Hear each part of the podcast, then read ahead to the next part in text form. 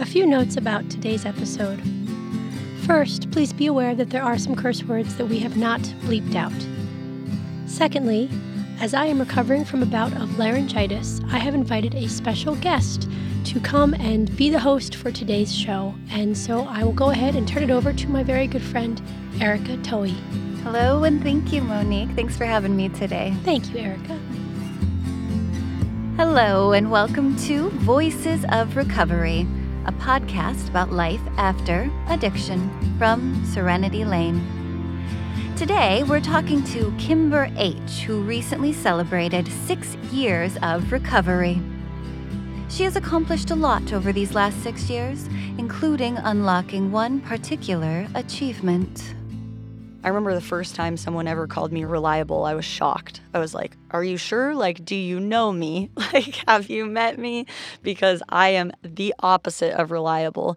Um, they talk about it too, um, about like when you get sober, how like, um, like things will happen beyond your wildest dreams. And it's true. Like, if I had gotten everything I wanted when I got sober, I would have sold myself short.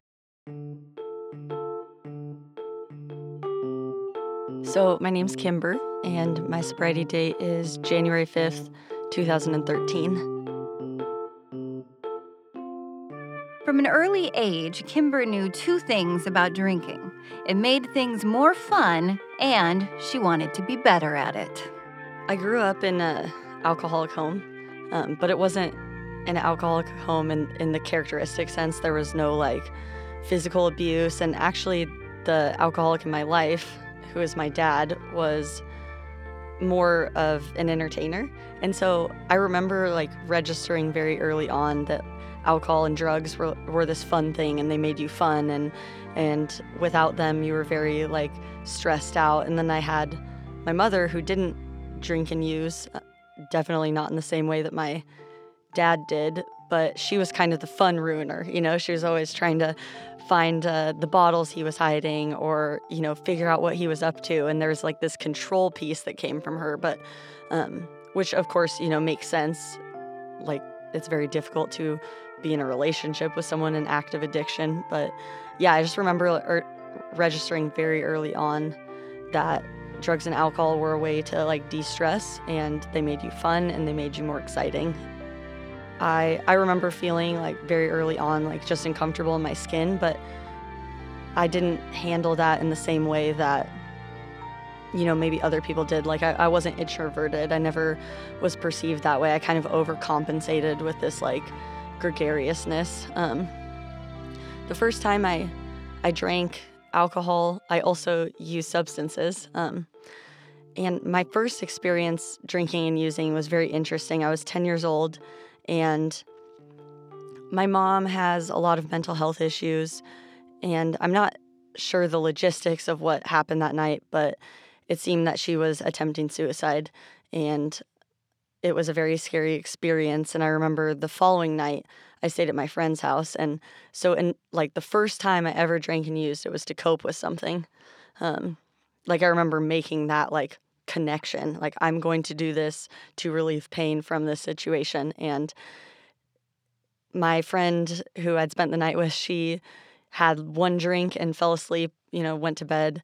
Um, but I remember for me, I kept like sneaking out of the room to fill up more vodka and then going back to the room and drinking more. And I just kept doing that. Like, there wasn't like a stop button for me, like from the first time. And I remember, well, I don't really remember this, but I guess what had happened is I had filled the vodka up with some water and put it back in the freezer. And so, and I don't remember the rest of the night. So the first time I drank and used it was to cope. I blacked out, I passed out, and the next day I woke up to consequences because I guess when you put water in, the alcohol, it like freezes. So her parents caught us. Um, so I got in trouble. And I remember thinking after that, like, this was so fun. I just have to like learn how to do this better. Kimber got sober young. By 15, her drinking and using were already beginning to escalate. And then, at 16, she lost one of her best friends to suicide. Things got worse from there. And I was just a tornado for the remainder of my, you know, years in Eugene.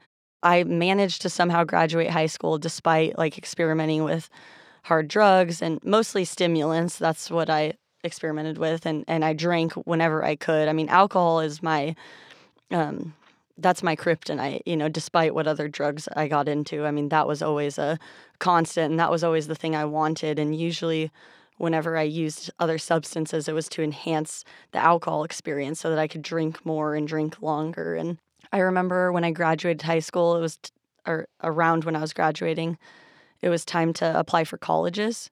Um, and I got into some good schools in Oregon, but I just remember thinking, like, you know, I've had all of this trauma here in Eugene, like, um, and you know, I'm not the problem. Like the city that I grew up in and and these people that I grew up with and the pain that I've experienced from losing my friend and my and my family not being able to show up for me in the way I think they should.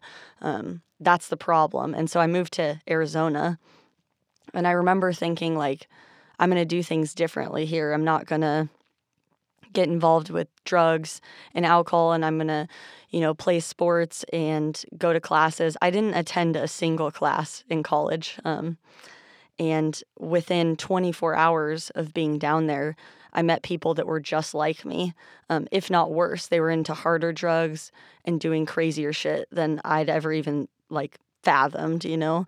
Um, and it got really scary down there. That's where I got into opiates. Um, I was hanging out with some people that were legitimately dangerous. Um, and when I left Arizona a few months later, it wasn't because even necessarily because I wanted to. It's because I, I didn't feel safe there and I'd burned so many bridges and had just surrounded myself with the most dangerous, like, criminal addicts. So I came back to Oregon and I, you know, made a few half ass attempts to um, go back to college. Um, but I, I couldn't do anything. I couldn't um, hold down a job. I couldn't like show up for classes. I remember my dad owned a restaurant for a period of time and he gave me a job there as a dishwasher. I'm like the owner's daughter, right? And I got fired from that. Um, and I remember my way out, I had been, I was coming down off of meth. I didn't want to be at work.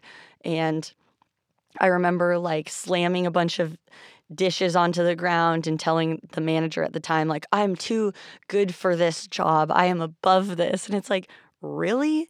You're a fucking low life tweaker working as a dishwasher at your dad's restaurant and you just got fired. Like, I, it's just so funny how we can be like, like in the lowest possible place and still just think like there's nothing wrong with us, you know?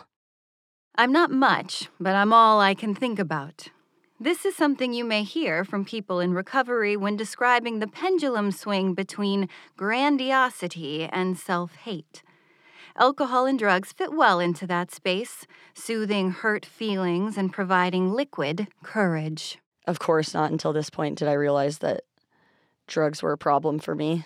Um, but my dad had kind of, I'd been living with my parents and they'd kicked me out for a period of time.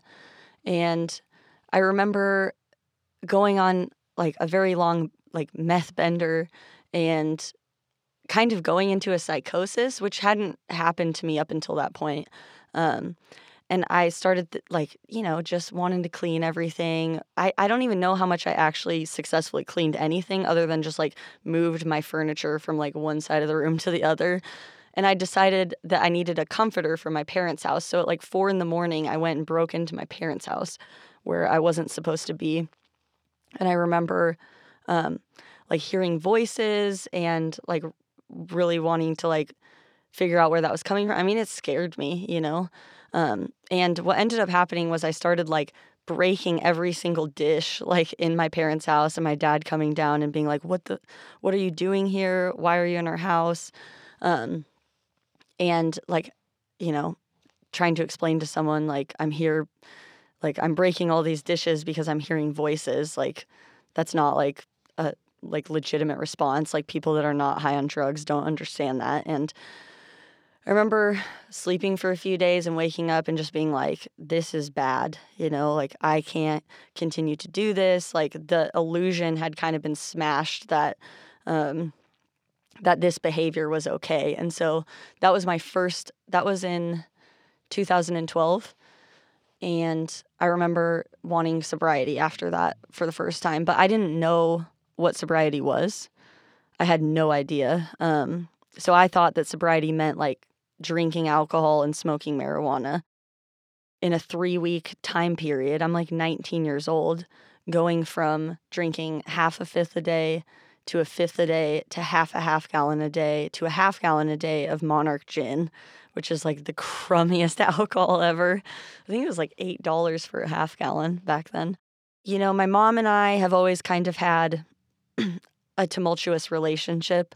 She has a tough time wanting to take care of herself, and for a while, so did I. And it just made our interactions explosive. But at that point in time, I had, I think I'd had like monthly dinners with her. And I remember her getting on me for being drunk at them.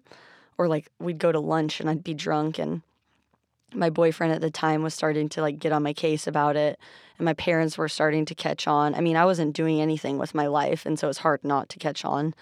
Um, and I remember it was Mother's Day and I'd been drinking alcohol consistently for like five months.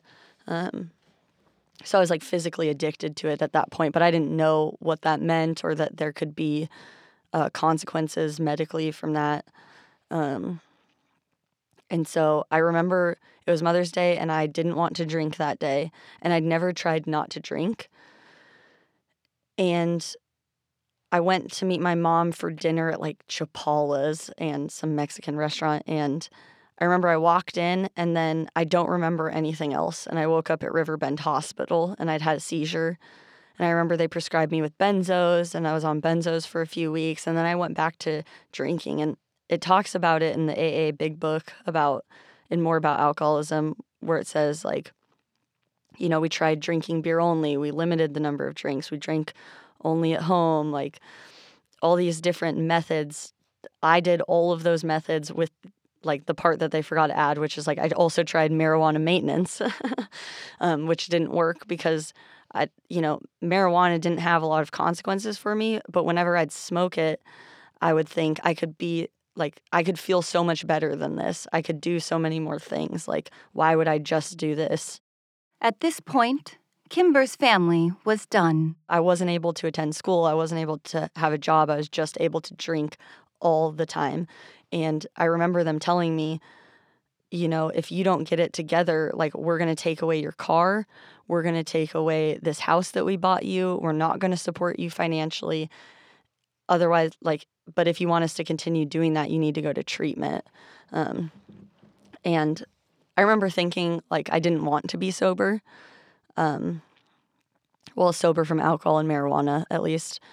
But I was like, this will be good. I'll get a break. You know, I've had some medical problems from drinking. Like, this will, you know, I can just be dry for a month essentially and then go back to it and I'll be able to have a better time drinking or smoking pot. I definitely thought I could smoke pot after treatment.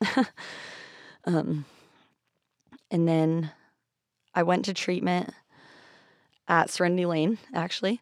And I was the youngest person in the treatment center. I was 19 years old.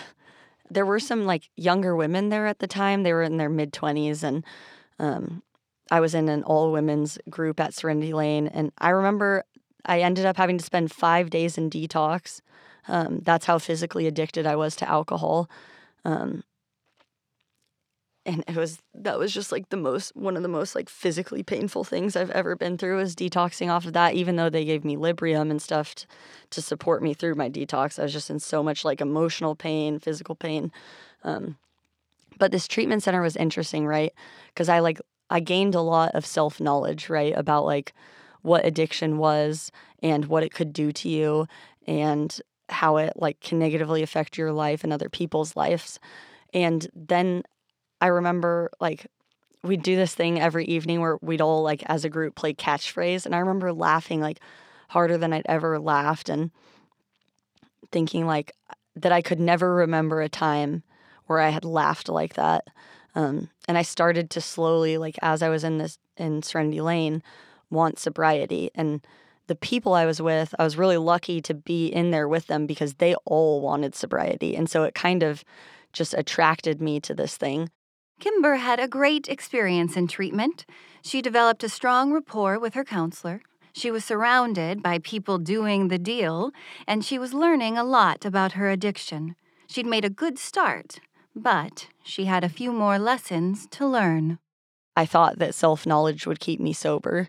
Um, and I was convinced that I still had this idea that I could do, you know, sobriety by myself. Like I hadn't fully conceded to this idea that, you know, maybe I wasn't the expert on my own life. Um, and maybe I didn't have the solution for this on my own power. And I remember going, like, you know, completing IOP and I would do the like minimum amount of meetings. I think they require you to do two meetings a week when you're an outpatient. Um, and then I got, you know, I started recovery support, and I remember I ended up getting a lung infection, and I went to see my doctor, and I, I told him straight off the bat, I was like, I'm an addict. I can't have narcotics. Um, I'm I'm not available for that. Like you can prescribe me anything else, but nothing that's like addictive. And I remember the doctor was like, "Well, can you have codeine?" And I was like, "Absolutely." Absolutely, I can take codeine for my lung infection. Um, and I brought that codeine home and I took the prescribed amount. And 20 minutes later, I had this thought that I didn't feel better. Well, pain medication, if you take it as prescribed, isn't supposed to solve all your problems, it's supposed to minimize the pain. Um, so, next thing I know, I'm sipping off this bottle of codeine. And probably within a day, I had finished this bottle of codeine and I had another refill. So I went and got it refilled. And then I finished that bottle of codeine and I went back to the pharmacy to get another refill. And the pharmacist said, You don't have another refill. And I said, basically like you can give me a bottle of codeine or i'm gonna fucking kill you and they called the cops and i had to leave um, and I called my old drug dealer and was like, hey there, I have this lung infection and I really need some opiates. And they're not willing to. And that started a four month relapse. Um, and during that time, I shut, I mean, that was the most isolated I have ever been. Um, I didn't drink alcohol, um, but I was strictly on an opiate bender, um, doing Oxycontin every day. And I remember every single day for that four months, I would wake up and say, I'm not going to use. I don't want to use. I'm not going to use today. And I would.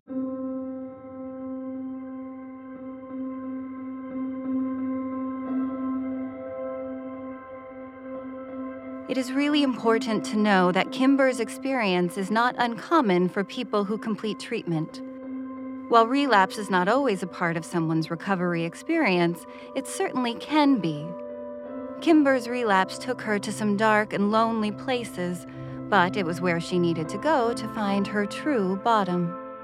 Talk about like pitiful and incomprehensible demoralization, like nodding off in your house day after day by yourself, like pissing yourself, like I would like smoke cigarettes in my house. Like at one point, I remember lighting my couch on fire and waking up and being afraid, being like, I'm gonna stop using. I really am. And then I just use, you know? Um, how I ended up getting off the opiates is kind of a funny story. I remember um, the person I was buying them from sporadically moved to California and didn't tell me. Um, and so I tried to contact them like that whole day because I'd run out and you know, I called them probably like 17 times, showed up at their house. They weren't, I mean, they weren't there. That wasn't their house anymore. And I remember going down to this like notorious park in, you know, downtown Eugene that's known for like, you know, illicit drug use and just crazy shit. Um, and I was like, I'm gonna, I'm gonna buy heroin and I'm going to uh, shoot up heroin. Like, and that was my plan for the day. And I remember I went down there and I was in this I didn't have shoes on. For some reason, I hadn't managed to like put shoes on despite leaving my house. Um, I was in this robe that at one point in time had been uh, white, but I didn't. I was such a child, like I didn't know how to do my laundry, so it turned blue, and it was like burned on the ends from like you know me nodding out and lighting it on fire. Um, And I went down there trying to buy drugs, and nobody would even talk to me. It was like I had been all of these things. You know, I had been like this really successful person. Like in high school, I played sports. You know, I wanted to like major in international studies. I wanted to be this like big, important person in the world. And I just had this moment where I was like, these people that if I had seen even six months ago, like I would have crossed the street to like be away from them, those people that I would have been afraid of won't even talk to me. It's hard to imagine Kimber in the park in her robe and bare feet and not feel fearful for her. It was a low point after a series of low points, and yet it was in that moment that she found herself ready to ask for help. And I remember sitting on this curb and just kind of thinking, like, what am I supposed to do now? Like, I can't buy drugs. Um, I'm just at this total loss. I can't look myself in the mirror. Um, you know, I'm a deadbeat essentially. And the only person that I could think to call was this woman that I had been in inpatient treatment with, Kelsey. She's so wonderful. Um, and she had been the only person who had maintained a relationship with me through my relapse. And she knew I relapsed and she never said anything. She still would like invite me over for dinners, invite me to hang out, invite me to go to AA meetings. And I knew in that moment that she was someone I could call. And I asked her, I called her and I said, I've not been sober for four months. I need help. Like, what can like you do to help me? And she took me to um, a young people's AA meeting that night, Saturday night, host of friends. Over the next month, Kimber stayed close to home, hit meetings, and put together 30 days of sobriety. From there, she made the decision to move into a sober living house that was just the best thing I could have done for myself at that time. I mean, I didn't know how to live, you know. Um, I got sober at 20 years old and I'd used for pretty consistently for seven years. And so, I mean, my last like coherent memories were like me being on a playground or me being a kid. And so, essentially, how I felt was like I had woken up. Um, at 20 years old with no life skills, you know? So these women really took care of me. Like, they told me, like, what things were like good to eat, like, reminded me to shower, like, reminded me to like do my laundry and like take care of myself. And, um, in that house I lived in, they required you to either volunteer, work, or go to school. And, um, I had some pretty severe depression initially, and so I just volunteer. Um, I do like um, different services like or in in Eugene and and I just started to build this like self-efficacy and these women when I was this like just depleted individual and had nothing to offer still loved me. Um, and all of those women did AA or NA. Um, and so if that's what they were doing, that's what I wanted to do. Following the example of her sober housemates and putting one foot in front of the other, Kimber made it through an entire year. She had proven to herself that she could stay sober. But then what? When I was 18 months sober, I was doing good. I'd been participating in young people's AA. You know, um, I had like this huge friend group of women that really supported me, but I was still having some really negative coping skills. And it's in my life, it stopped being about like the first year, it was like, I need to stay sober just no matter what. Like emotional sobriety, I don't really give a shit about that right now because I'm just trying like not to fiend for like drugs and alcohol. Um, I'm just getting by that first year. But that second year was more about like, how do I live a happy, useful life, you know? And that was like kind of my lesson for that next year. Um, and it just doesn't fly to be a sober individual and be doing things that you would do in your addiction, you know? Like having these like tumultuous and abusive romantic rela- relationships that you would have in your addiction, having those in sobriety does not feel the same. Um, and when I say it doesn't fly, like I don't mean with other people, I mean with yourself, you know? Um, like it doesn't feel good anymore and you don't get the same thing out of it. And I was at a point where, you know, I'd gotten back with that that guy that I'd been with, and it just got excessively and excessively worse. And our relationship was like a cop out to not work on ourselves, and it just got really unhealthy. And I was participating in a pretty serious eating disorder and thought that, you know, I would be able to maintain sobriety. Kimber made the difficult decision to end that relationship, and it was painful, but it was also progress. She was protecting her sobriety and putting her well being first. A month after that, one of Kimber's best friends overdosed and died. It was Kimber who found the body. It, it was horrifying, right? Because I was in this place of just so much emotional pain from the things in my own life and having a hard time staying sober, but then seeing my friend die and basically being like, this, these are the consequences like these are the consequences of not doing the work. And I began to seek out AA and spirituality in a way that like I never had before, you know. Um, I started listening to speaker tapes. Um, and I went to a meeting probably every single day at 18 months sober. Um, I remember kind of getting to this place in my program where I'd been going to the same meetings for so long and hearing the same people for so long that I I started to feel like disconnected um, during a time where I needed to feel the most connected because I was scared. You know, I was scared for my sobriety, and um, so these speaker tapes really like supported me. And I remember this one guy. His name is Bob D. You can look him up on YouTube. He's a wonderful, wonderful speaker. Um, he started talking about things that I'd never heard about, like emotional sobriety and um, and um, yeah, kind of like really, you know, providing examples of practicing these principles in all our affairs. And I remember I listened to this one tape by him where he talked about the difference between faith and trust.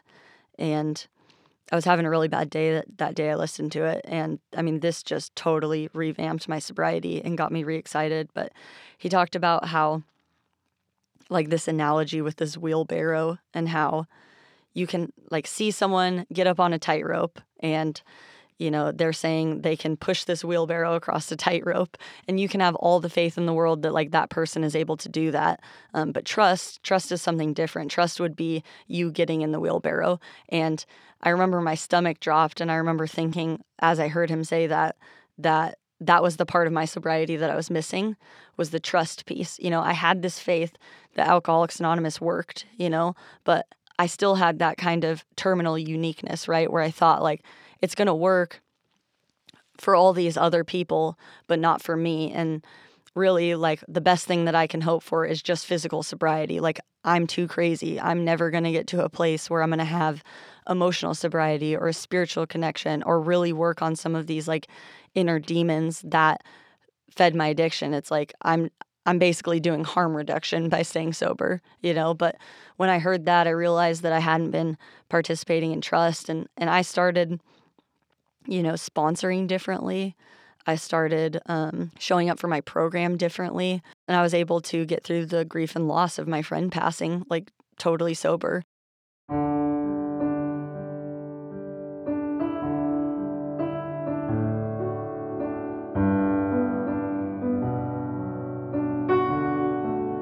The act of helping an alcoholic or addict strengthens your own recovery.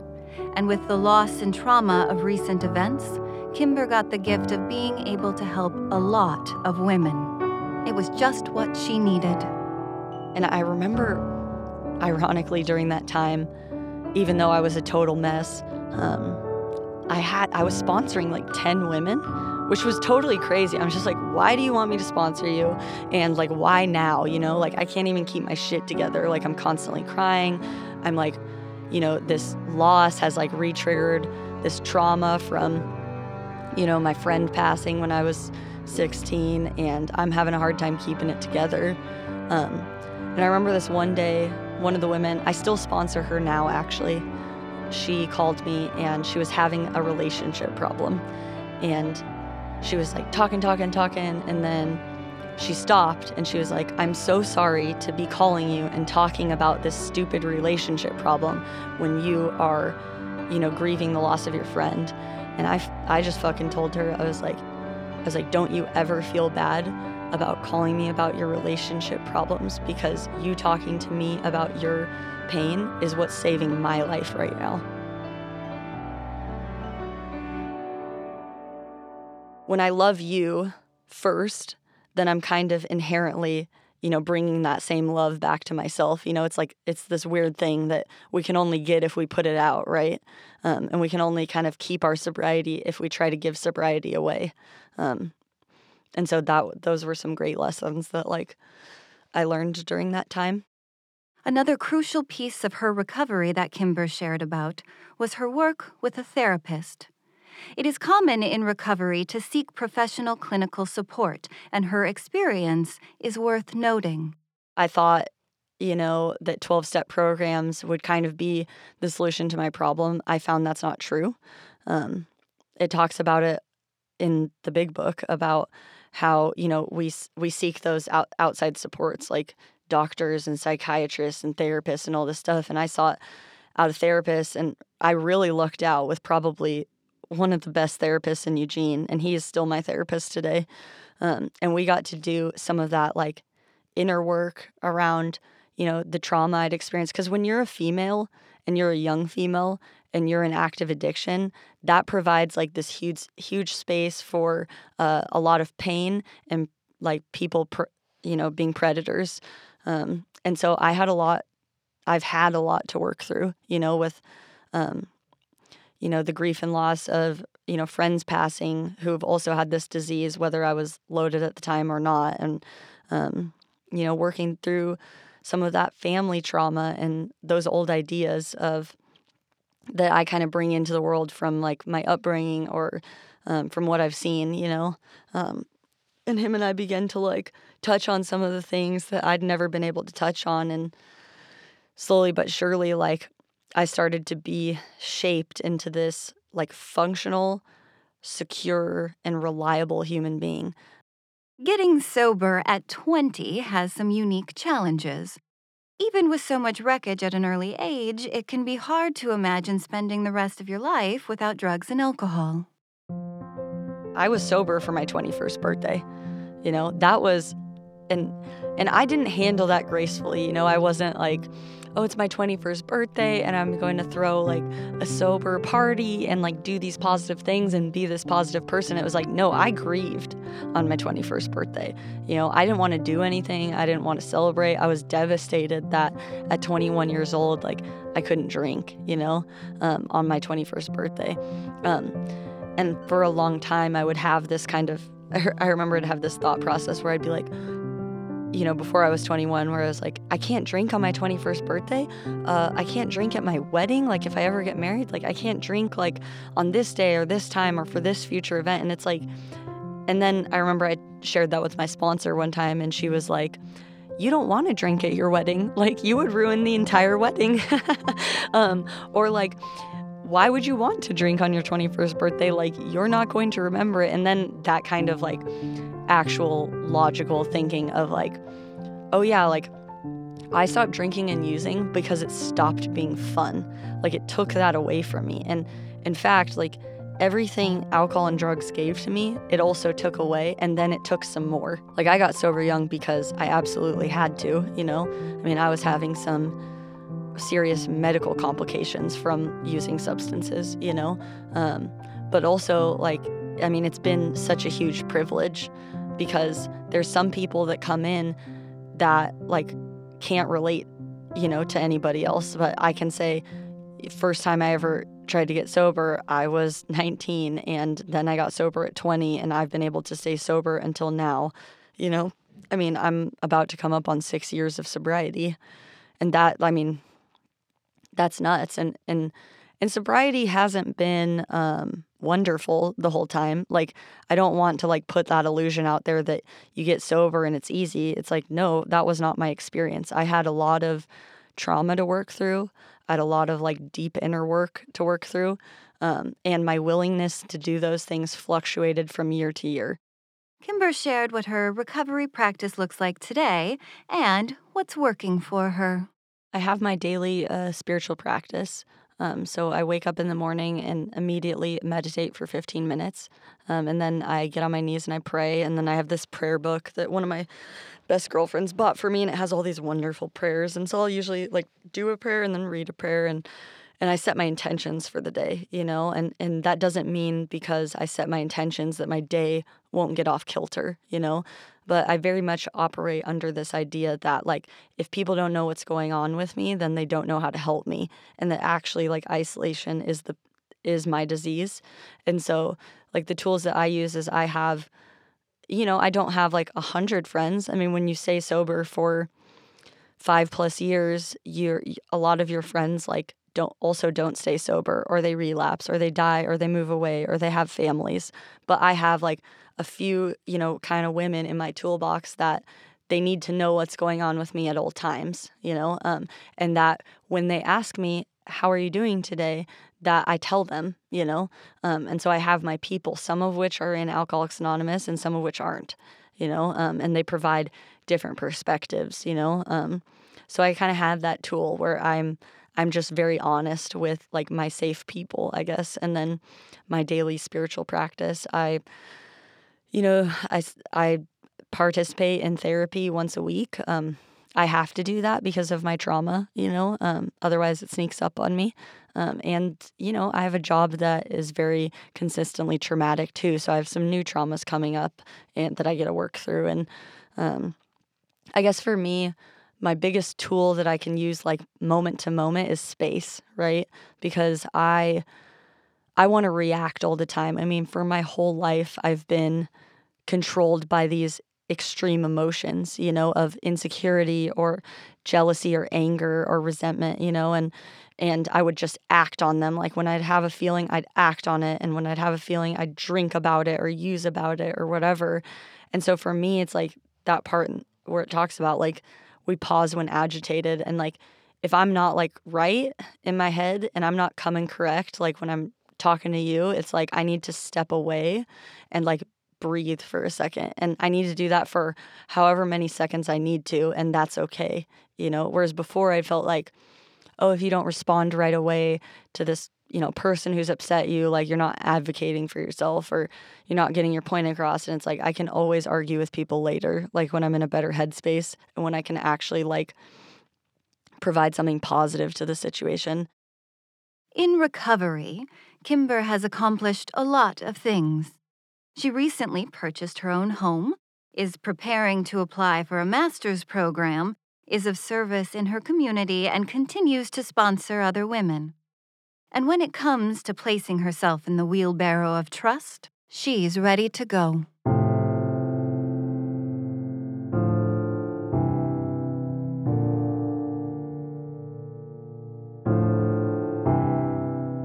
Absolutely 100% trust myself in my judgment.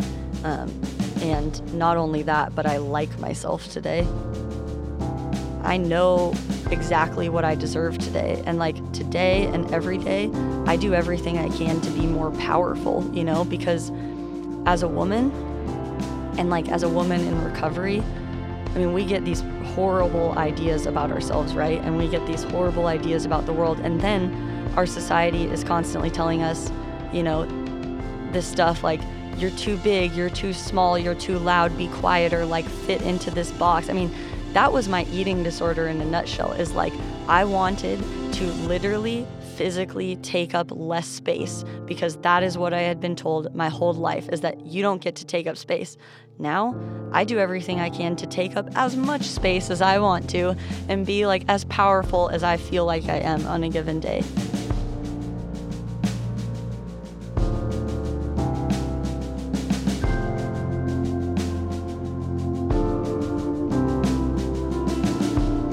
You for tuning in this week. We hope you enjoyed this episode of Voices of Recovery. Thank you to our guest, Kimber H. Our theme music was composed by Sammy Gallo, recording and editing by Thaddeus Moore at Sprout City Studios, written by Monique Danziger. That's me. and hosted by me, Erica Toei. If you liked the episode, please consider rating and reviewing us on Apple Podcasts. It helps other people find the show. If you'd like to learn more about our alumni program or be a guest on the podcast, go to serenitylane.org forward slash alumni. See you next time.